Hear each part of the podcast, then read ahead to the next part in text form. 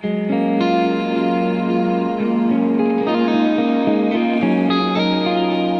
dulur KB, ketemu maneh nang Kurasi Karsa, sebuah podcast oleh Dewan Toro Ratri. Wiki wis mari gawe basa Inggris ya to, soalnya tamune memang teko Amerika. Nah, kali iki berhubung tamune teko Galek, ya gawe basa Surabaya wae. Tadi tamuku kali iki adalah keyboardisku mbiyen zaman sik kuliah, zaman sik pen-penan. Terus bareng ngono ternyata saiki dadi jeragan kelambi. Nah, kok ya apa krungu ceritane teko dari anak band dengan dedikasi tinggi dengan alat-alat yang bewoi selarang saya kira dadi juragan kelambi. Oke, kita sambut eh kita sambut Mas Fitra Yuda Prasetyo. halo, halo Pak De. Halo semua. Aku sih apal dengerin. Aku sih apal jenengmu, Lek. Iya, legend ya. iya, ono fitrahe gue kan. Gak cocok karo brewokmu. Tapi better lah daripada Ratri. Tae. si kena mana aku. Iya iya iya ya, benar benar benar. Sehat Ale? Sehat, alhamdulillah Pak Dia sehat. Kesibukannya apa saiki? Kesibukan di rumah ke, ke kantor ngurus anak ngurus istri yang penting.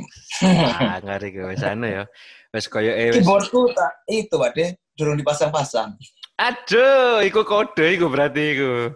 Kode keyboardnya goreng dipasang. Drumku yo wis tak dol tadi pager. Soalnya biyen butuh dana tambahan kayak renovasi. Eh uh, keyboard sing ono sing di omah apa yo saiki? Itu Korg TR. Korg TR. Uh, itulah. Wis karek sitok tok iku. Iya. Yeah. Biyen zaman sik gendeng-gendengnya tahun dua keyboard piro ya? dua keyboard Pak De. Oh iya ya, tetap ya. Yud, awakmu uh, kan biyen dek Sinkup ya, band-bandku karo udah zaman biyen, cek zaman hmm. sik sik sik juaya biyen iku. Jadi intine dulu iku sing uh, hijrah. hijrah. Bahasane rek zaman saiki. Sing hijrah disian teko Sinkup iku uh, di antara sing disian iku aku, Kak Hijrah rek. Maksudnya iku uh, memutuskan untuk tidak lagi mengejar karir di dunia musik ya. Waktu itu hmm. uh, aku karena pilihannya waktu itu sekolah karo ngeband, eh maksudku kuliah karo ngeband, kerja kantoran karo ngeband aku milih uh, ngantor. Kenapa? Yo karena wong tua gak iso menyediakan support system sing kuat yo Yo lek Yuda, anake jerakan jati ning gale, anake jerakan baku. Lek gagal pe, gagal pen-penan pulang kampung tetap sugih. Aku gagal pen-penan tadi tukang parkir Indomaret aku tadi kudu mengambil kudu mengambil langkah cerdas. Nah, aku pingin uh, takut mana yut awakmu itu semilitan apa sih awakmu dulu karena dulu kan awakmu sempat gawe demo demo sampai nang Ahmad Dhani kan waktu itu sampai gawe demo nang Ahmad Dhani ku kan buat aku wis swanger dan segila apa awakmu mengejar uh, karir di musik dan dek titik apa aku awakmu ngomong iki koyoke uh, gak iso deh iki. Jadi ya semilitan itu Pak waktu itu kan aku aku mesti menentukan menentukan cut off dalam suatu target. Jadi kayak kuliah waktu dari SMA ngeband kan Sinkup itu udah dari SMA dari SMA terus akhirnya kenal Pak D waktu, waktu kuliah ya kita ya join waktu iya. kuliah kan? Nah, waktu, aku kuliah sama, ya. waktu kuliah masuk dari SMA 16 ke masuk ITS itu anak dua pilihan. Aku keterima uner hukum. Terus kalau aku cuma keterima uner uner hukum harus keterima deh harus keterima. Tes masuk keterima. Oh sempat keterima dengan uner hukum ya? Terima terus masuk ITS like, sampai aku uner hukum berarti musik adalah jalan hidup. All out. Hukum kan gampang sekali. Waktu itu mikirnya anak-anak kalau keterima ITS berarti sih mikir-mikir lah dunia akademisi keterima lah ITS oh berarti aku bermusik dengan cara ITS maksudnya bermusik dengan cara ITS itu harus tetap mengurusi dunia akademisi kan.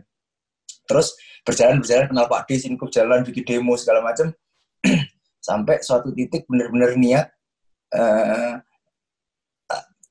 kita itu apa bikin demo di bawah Ahmad Dhani, rekaman sama Andes, terus uh, uh sempat juga Andes ya? Uh, sama Scar terus formasi terus oh yo awakmu karo Scar yo berdua yo. Uh, uh, terus macam-macam lah ikut apa indie fest lah kita menang terus nggak sampai nasional tapi terus sama. Jadi ono satu titik lek aku mencapai ini berarti musik jalan hidupku. Tapi standar itu nggak tercapai. Tahun piro itu? 2009 pas mau lulus. Kan mau lulus sama gak? persimpangan jalan kan orang mau kuliah orang mau lulus ya kan? ya, ya, ya. orang mau lulus bisa memang aku ngerasa pokoknya orang banyak sih ngomong oh kamu itu kamu oke okay, kamu bagus punya cukup kompetensi untuk bermusik saya ngobrol sama banyak lah pas di tempat apa Republik apa Republik Cinta. Republik Cinta. Republik Cinta eh, eh, neng, neng Republik Cinta ketemu siapa aja kan Mulan. Ketemu Mulan? Eh, tapi Mulan berarti wayu ya yo? Pol pak Ya Leo Bo, ya ya. Kamu ketemu Mulan, terus? Mm -mm, ketemu ya banyak, terus ngobrol. Kok nih iso? Hmm, tapi menurutku, oh, iki iki ngobrol karo Ahmad Dhani ya? Iya, nih anak-anak kan banyak anak Surabaya kan. Oh iya iya iya. Iya iya termasuk Vega Antares bareng waktu Vega itu ya. Antares terus ono itu apa Adi Esi Yosef itu siapa sih? Oh iya, uh, Sudiro. Ah, Sudiro itu hmm, ngomong mm -hmm. kon lek gak kon lek gak bermusik kon itu salah jalan sampai dia ngomong ngono. Uh, ngono yo. Ini sempat jam session ngobrol kon lek gak bermusik kon salah jalan maksudnya menurut dia berarti kan aku kompeten dan mungkin bisa sukses di bidang itu kan. Betul, betul. Nah, tapi tapi pas aku jalan versi standarku tidak terpenuhi gitulah entah hmm. versi achievement entah versi kayak aku merasa diriku tidak pede kalau kita tidak merasa cukup pede kan ya yang ngerti ya saya ngerti aja kan kita sendiri pak ya, jadi ya, akhirnya ya. satu titik yang tidak tercapai dan menurutku oh ini bulan jalanku gitu. terus aku banting setir bener-bener nggak aku berkarir di dunia profesional akhirnya lulus aku kerja di pertambang apa engineer di tambang setahun terus jadi analis finansial analis di perbankan selama empat setengah tahun terus hmm. akhirnya rupanya pas pas neng perbankan tuh aku menemukan passion baru untuk memulai bisnis karena ngurusi hmm. pebisnis terus kayaknya menarik oh, kayak iya, iya. Mbak. oh kuno tuh kaitannya makanya aku kok Yuda ini kuliah kuliahmu apa? apa? Mesin Iya, iya. Kuliahmu mesin kan? Sipil. Sipil, sorry. Kuliahmu sipil. Passion musik. Kerja dodol kelambi suwanger kon hmm, jadi tidak ada batasan Pak di dalam Betul. suatu industri dan suatu anu kecuali Betul. interpreter iya, iya, lek bahasa Inggris, lek bahasa Inggris buat coba pisan tak sampluk kan ya. Tapi ya, ini waktu sih. bisa, kalau bisa. aku punya cukup dedikasi yang kuat di bahasa Inggris dan pengen masuk di industri itu tanpa background bahasa Inggris pun nggak jadi nggak jadi masalah menurut dan itu sangat sangat bisa. Nah, ini menarik. Tekok statementmu Dewi tak tarik ya. Artinya ketika kamu bilang ketika kamu cukup berdedikasi, setidaknya menurutmu ya, kamu hmm. bisa mencapai apa pun. Ya benar. Atau atau setiap Kalau orang aku, lah uh, bisa mencapai pengan, apa pun. apa aku aku aliran orang itu harus berdedikasi berdedikasi terus dan fokus di suatu bidang yang yang dia tekuni dan dia harus jadi ahli. Dan kamu akan punya sesuatu. Karena kamu akan punya value dan kamu akan punya sesuatu uh, sukses terus nama besar nama baik atau mungkin kamu jadi seorang yang besar itu ikutan. Jadi nah. bukan tapi ikutan dari suatu dedikasi. Sama dulu dulu karena aku nggak memutuskan untuk dedikasi di musik ya saya ini masih main tuh kayak Beethoven saya bukan siapa-siapa di industri musik kan? wah ya lah lah itu pertanyaanku iya enggak kak tapi semi semi wes bawa jawab karo kurang bawa jawab sih Eh, kenapa kamu tidak memutuskan untuk berdedikasi ke musik? Padahal kan kamu bilang Dewi, saja nilai aku berdedikasi, apa pun yang aku mau itu aku bisa jadi seperti ya, apa yang aku mau. Aku merasa merasa di persimpanganku aku nggak cukup punya kompetensi untuk masuk di situ. Pri, saya pribadi ngomong kayak gitu, padahal beberapa orang ngomong intinya aku nggak pede. Hmm. Sama kan Pak Ade kan ya nggak pede untuk memilih jalan band, mending smart choice untuk eh, ya, kerja ya, kantoran ya. karena aku adalah background keluarga lalala sama. Sama ya. Hmm. Latar belakangnya itu kayak itu. Jadi akhirnya nggak memutuskan. Jadi itu adalah sebuah hobi, cuma sebuah hobi. Akhirnya, akhirnya kamu memutuskan bahwa musik adalah sebuah hobi. Ya, jadi ya udah hobi kan cuma uh, apa namanya interest yang dikerja interest yang dikerjakan waktu kita ada waktu senggang kan. Jadi bukan bukan dedikasi gitu loh. Jadi ya, ya, ya. Hmm. terus dedikasi itu terulang waktu ya aku kerja waktu apa dan akhirnya sampai sekarang. Hmm, paham, paham, paham. Waktu awak memutuskan untuk berhenti bermusik itu statusnya awakmu sebagai seorang solo player atau waktu itu ada grup. Karena ada grup kan berarti kamu harus ngomong nih grup murah aku kudu udahan nih. Ya ada grup sih, cuma sebenarnya uh, grup itu sisa beberapa orang dan memang kayaknya apa ya kayak kebetulan semu semua orang tuh ya dedikasinya nggak tinggi. Ya. Hmm. bisa beberapa orang semuanya dedikasi nggak tinggi semuanya cukup dalam kehidupannya dia nggak susah untuk makan nggak susah untuk nyari itu. Jadi terus mereka rata-rata punya background orang tuanya wis cukup untuk entah punya bisnis keluarga entah apa. Jadi hmm. ya nggak ada masalah untuk itu gitu. Jadi dia, dia cuma tinggal nerusin itu aja. Dan pas aku ngomong aku nggak terus aku akan melakukan jalan ini. Ya semuanya selesai. Karena ya bukan apa maksudnya waktu ya otae itu, otae ya, kon ya podo ae biar nang sinkup ya ngono ya nah makanya di di itu ya akhirnya ya pas aku mundur ya ya selesai semuanya semuanya stop. Karena uh, apa sing ngoyak-ngoyak aku Pak Dewi lek opo-opo sing ngoyak-ngoyak aku lek gak ono aku ya gak ono sing ngoyak-ngoyak kan. Jadi akhirnya ya pupus sendiri dan dedikasi mereka nya juga begitu tinggi akhirnya ya pasti. Ya gitulah Pak Dewi pingin aku pingin nostalgia mana iki. Terakhir iku kan sinkup sing official ngetok no single itu kan kita gare isi wong wong papat ya. Iya. Yeah, cover the cover album itu kan wong papat. Uh. Aku awakmu sampang uh, oh, eh limo limo limo ya. Iya Maska, iya karo Sekar. Uh, uh, uh, uh. Iku setelah tak tinggal iku Sinkup jalan berapa lama lagi? Oh jalan kan kok tinggal tahun berapa sih Pak Di? 2008 2000, ya? Enggak, 2008 aku lulus. Eh, 2008 aku skripsi. Sailingku sebelum 2008 lah, mungkin 2006 lek 2007. Ya, itu itu kita jalan terus main ini itu bikin ya, demo ya, ya. lah ke mana sana kemari hmm, terus. Hmm, hmm. Ya akhirnya ya itu akhirnya ya pas tak tinggal ya semuanya selesai. Karena Oh, awakmu meninggalkan Sinkup. ya aku ngomong nih area cuma cuma nggak ada bubar nggak ada apa ya. Aku memilih untuk ini. Oh ya nggak apa-apa. Jadi tidak terus karena nggak anak sing berdedikasi. Ya ya ya. Jadi, eh, kau anak motornya lah. ya, anak motornya dan tidak ada dedikasi. Jadi akhirnya nggak terus. Terus ya anak-anak maska sekarang apa aktif di bisnis keluarga nih bisnis bapak eh. Kan bapaknya punya kontraktor. Ngerti. Terus, uh-huh. nah, terus si Sekar Sekar pernah kerja di oil service terus nikah sama Yo. teman sekantor Yo. ibu rumah tangga rumah tangga terus Sampang buka kafe kafe terus ya sama istrinya istrinya kan wedding singer jadi wedding dia singer. campur jadi manajer uh. waktu itu keputusan yang sulit nggak Yud untuk dalam tanda kutip kasarannya apa ya mengakui bahwa uh, musik bukan jalan hidupku padahal kan dulu kita sempat sama-sama di era sing wah iki koyo kita di kini membayangkan lah ya area-area umur sakmono yo gaya album, yeah. konser gitu-gitu ya. Sulit sih tapi cuma sulit perasaan pak waktu itu jadi kan kita belum cukup dewasa kan waktu itu ya kan? oh ya ya ya ya. Belum cukup dewasa apa pressure sama faktor-faktor yang membuat jadi lebih jadi lebih berasa lebih sulit itu nggak begitu banyak. Maksudnya faktor umur faktor keluarga faktor pasangan faktor anak faktor keluarga itu nggak begitu banyak. Jadi gak cuma ah nggak iso ah sayang dong kayak jadi kecewa mana ya, merasa ya, ya. kita kecewa tok. Jadi nggak nggak seberat itu buat aku waktu itu. Ya, ya, dan ya. waktu itu juga uh, aku belum di titik yang se anu itu ya apa istilahnya? Uh, mungkin ya secara aku nggak ngerasain kesusahan finansial langsung. Waktu itu di 2009 tapi cerita berubah banyak di tahun 2000 2013 14 tuh 2012 13 rada-rada chaos nanti.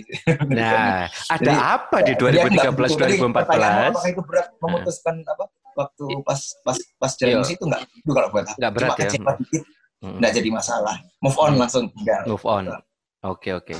oke singkat kata singkat cerita kamu kerja kerja kerja kawin kita skip bagian kawin nah sekarang kita masuk ke bisnis yang kamu mulai sekarang jujur aku waktu itu rada ya dibilang kaget juga lebih ke oh iso yo kok kok kok ke fashion kok ke pakaian gitu jadi waktu itu hmm dasarnya apa ya kok kamu memilih untuk uh, berbisnis di bahasa kerennya apa sih bisnis aparel bisnis outfit yeah. bisnis apa yeah, awak yeah. awakmu menyebut fashion. bisnismu itu bisnis apa fashion industry di bidang fashion fashion industry ya fashion Karena fashion ya. kan kalau ngomong fashion kategori wah kayak waduh betul ada uh, eh, pengennya lah kan, mm -hmm. tapi ya gampangnya fashion industry gitu loh bikin okay. bikin nggak jadi masalah ya itu rodok insidental tapi baik rodok by design maksudnya kalau kata orang tua aku kata ibu itu bis, kebut, bisnis itu kebutuhan kebutuhan yang nggak akan habis itu ya sandang pangan papan betul. Hmm. Nah, mungkin sekarang ketambahan pulsa, tambahan ya kan jaringan itu kan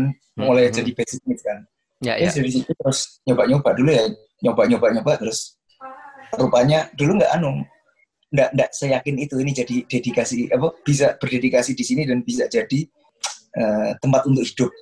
Rupanya Hmm, hmm, hmm, rupanya rupanya ber- dengan berjalannya waktu oh angka-angkanya berubah terus dianalisa oh ini ya bisa ini gitu. Ini bisa. Dan dan setelah fokus lebih bisa lagi. Maksudnya setelah ya tadi setelah berdedikasi dan kita fokus di suatu bidang itu pintu rezeki akan semakin terbuka dan ya kayak gitulah Pak. Hmm, hmm. Kalau boleh diceritakan sekarang Giomi ya. Jadi mereknya Hmm. mereknya Yuda itu Giomi. Nah, itu menarik. Giomi ini artinya apa, Yud? Gyomi itu artinya fun fun bahasa Korea jadi Oh, bahasa Korea. Oh, awak mas anu ya, wis pemikiran wis maju ya. Sebelum orang ngetren Korea, awakmu wis Korea dhisik ya. Hmm, uh, tapi ya itu adikku sih sing nggak nama waktu itu kan di awal emang bareng-bareng kan ono adikku juga adik-adikku aktif di Gyomi soal eh, terus akhirnya pada nikah ya prai dia nggak nggak nggak aktif Giomi, Giomi bahasa Korea. Oke, artinya fun, menyenangkan. Ya apa sih awal awal mula awakmu mendirikan bisnismu iku, Yud? awal mulanya ya nggak nggak sengaja aku masih apa belum full time karo kerja adik-adikku malah yang waktu itu adikku kuliah aku cuma lebih ngewangi dari sisi finansial kan punya modal kan kerja punya tabungan terus dimulai terus aku nyariin apa namanya supplier bantuin nyariin itu dia coba yang ngejual terus berjalan berjalan jalan terus apa oh kok semakin berkembang dari dulu jualan apa jualan casing HP casing HP jualan Oh, mulainya itu, mulainya Ah, itu. Jadi, jadi nggak nggak kayak HP terus coba jualan baju, ngambil baju dari Bandung, dari kan lah deh. Opo sih ngono lah waktu itu kan nggak Ya, ya, ya. Apa kasarannya dropshipper ya waktu itu ya? nah, setelah setelah dianalisa kan baju yang paling apa barang yang paling high demand waktu itu pakaian dan pakaian wanita. Tuh, akhirnya di dispesifikin di genre itu gitu. Hmm. Genre itu yang digarap. Akhirnya Hmm. mulai dari ngambil terus berkembang produksi sendiri terus bikin rumah produksi bikin terus dan seterusnya dan seterusnya Hah? sekarang Rumah produksi, production Oh. house. Production house kan tempat untuk memproduksi sesuatu kalau Oh, production house TV ya sote iya, lek iku pabrik apa jahit. pabrik lah, workshop, workshop, workshop. Wah workshop wah. Oh, Oke, oke. produksi ya. Lo kan baik koyo Agung ngono melebarkan diri ke dunia media, suwanger kan. enggak sih sih cukup ber- dua tahun lagi targetnya harus mencapai target-target yang udah di set di, di industri ini enggak enggak usah ngut apa belum tertarik di itu lain Tapi tidak menutup kemungkinan ya, secara awakmu ya sekarang ya, untuknya wis ketika kita sampai titik tertentu kan semuanya bisa berubah kan. Dan target dan visi itu kan enggak enggak sangat enggak very long term kan bisa long bisa medium tapi dalam waktu 2 sampai 3 tahun harus menyelesaikan ini ini ini selanjutnya ya kita bikin goals yang baru. ngomong-ngomong soal goals dan visi dan misi iki, tak delok-delok akhir-akhir iki kok tambah eh, tuawek ngono apa Instagramnya tadi pembicara-pembicara seminar gitu lah. Itu anu ada emang apa namanya?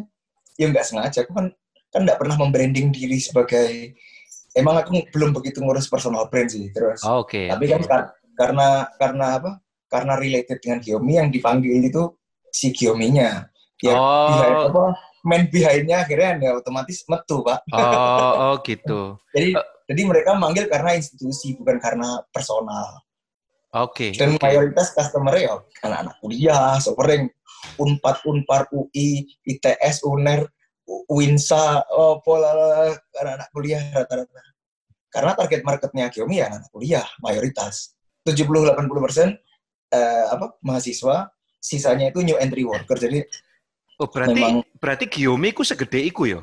Karena aku jujur kurang ngerti atau belum belum melihat bahwa Giomi itu segede iku. ya ya alhamdulillah kalau di di marketnya reputasinya udah lumayan lah Tapi ceritakan deh Hmm. tentang segmen pasar ini, menarik gue. Emang segmen pasar kan gini, sangat gede bahkan cuma untuk menang di Surabaya aja gede sekali kan. Dan dua tahun terakhir aku lebih fokus ke Jakarta emang. Jadi kalau di- dilihat dari uh, jumlah followers atau customer database customerku itu 70% Jakarta.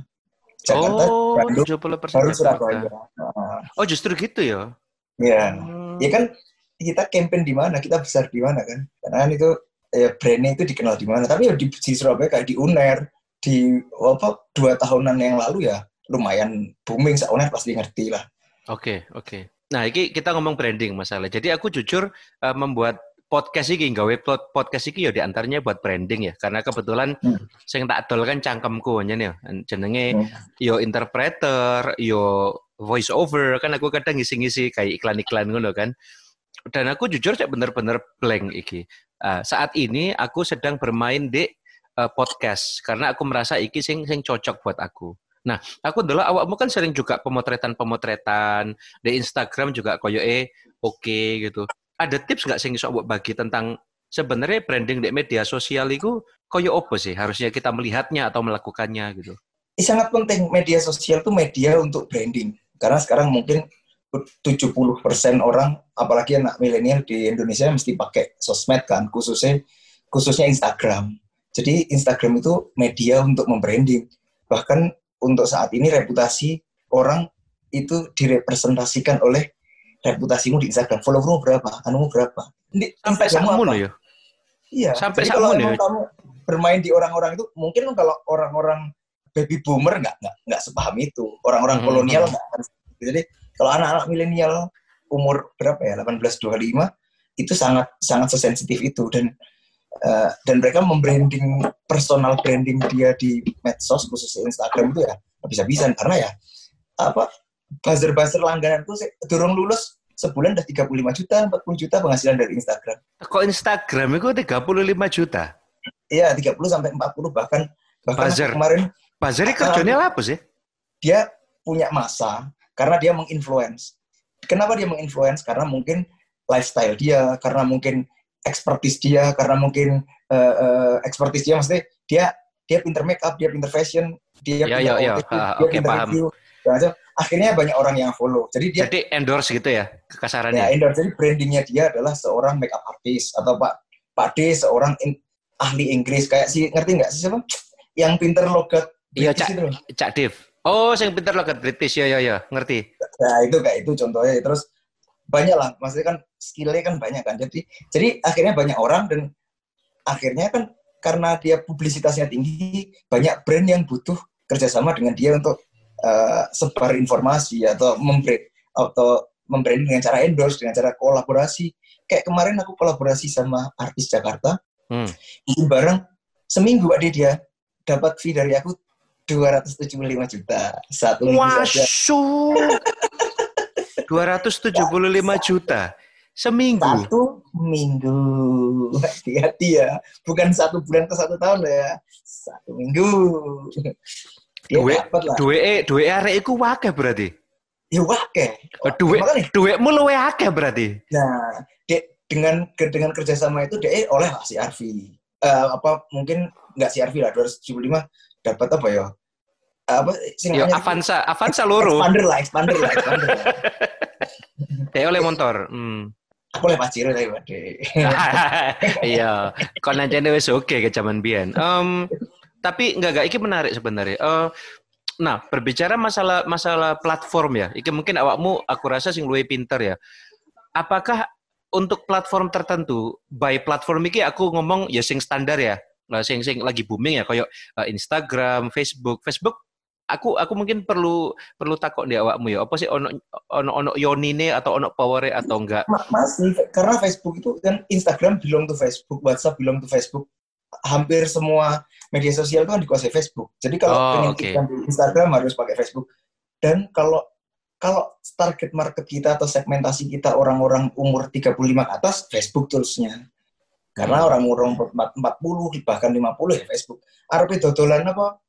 Uh, uh, apa ya jualan barang-barang untuk orang-orang yang sepuh yang umur itu ya kita harus placement iklan di Facebook bukan di Instagram. Okay. Tapi kalau mau ngurus anak milenial, Gen Z, di Instagram. Hmm platform yang pas di Instagram. Oke oke paham paham aku. Nah berarti tambah satu platform lagi ya. Mungkin Pak Au pasti tahu lah LinkedIn. LinkedIn itu ya apa menurutmu? LinkedIn itu untuk platform profesional ya. Itu lebih kayak mau untuk pekerja profesional. Aku terus terang aku nggak aktif di LinkedIn. Oh, Cuma okay. LinkedIn, mm-hmm. LinkedIn itu kan umpama kita sebagai Yuda adalah ke CEO, CEO of PT Bank Mandiri Persero TBK dengan pengalaman sebelumnya adalah CEO di perusahaannya itu akan banyak perusahaan-perusahaan besar yang talent searchingnya lewat LinkedIn. Jadi jadi kan LinkedIn kan kayak CV lah ya CV sama anu kita kita pernah related di mana. Tapi itu hmm. untuk itu bursa bursanya orang profesional bukan bukan untuk bursanya community komun kalau Instagram kan kayak negara tuh ono negara nih arek nom nom pak Iya ya paham. Jadi, jadi ya kayak gitu. Jadi LinkedIn nggak nggak nggak nggak untuk membranding diri lah. Jadi untuk untuk portfolio sama untuk apa CV placement tok menurutku ya menurutku. Ya. Oke, terakhir mungkin Jut.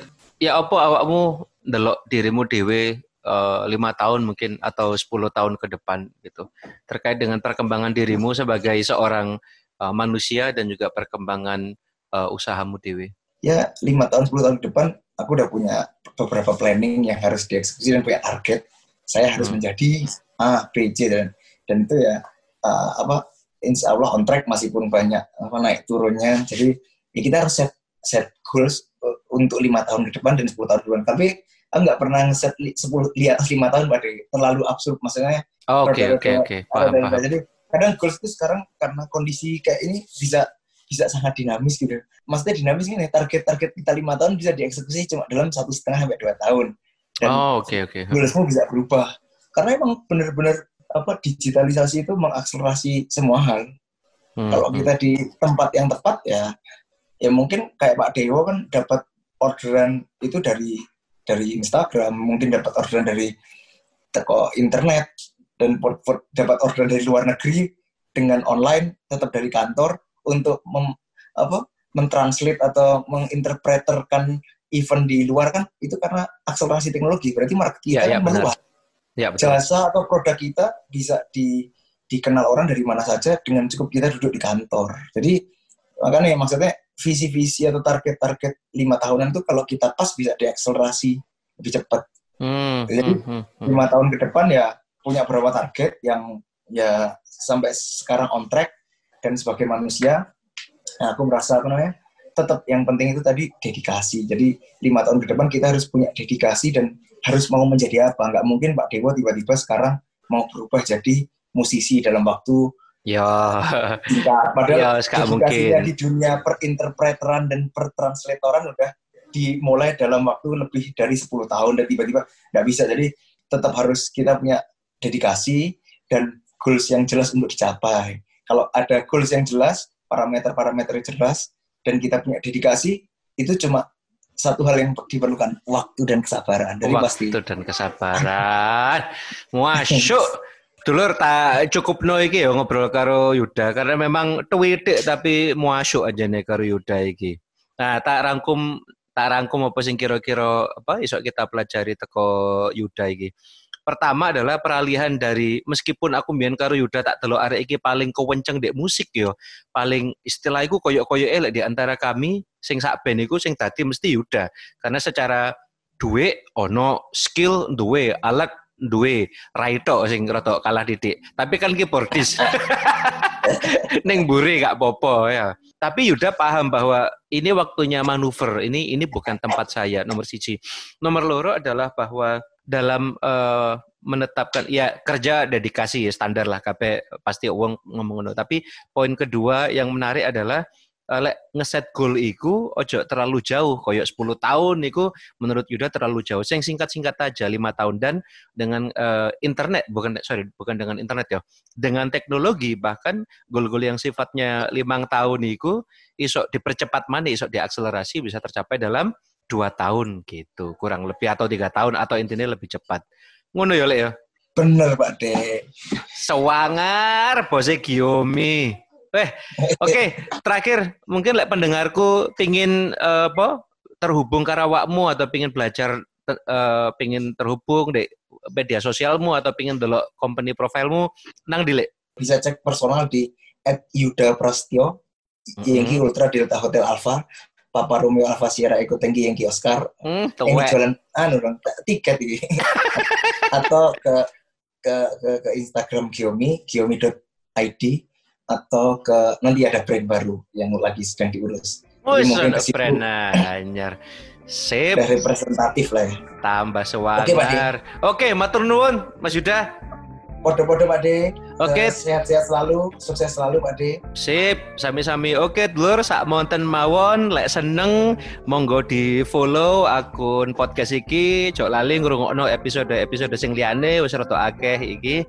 Lek ono pertanyaan monggo silakan goleki aku nang Instagram Yono penerjemah underscore Surabaya. Oke, ngoten mawon sampai jumpa di episode yang lain dari Kurasi Karsa.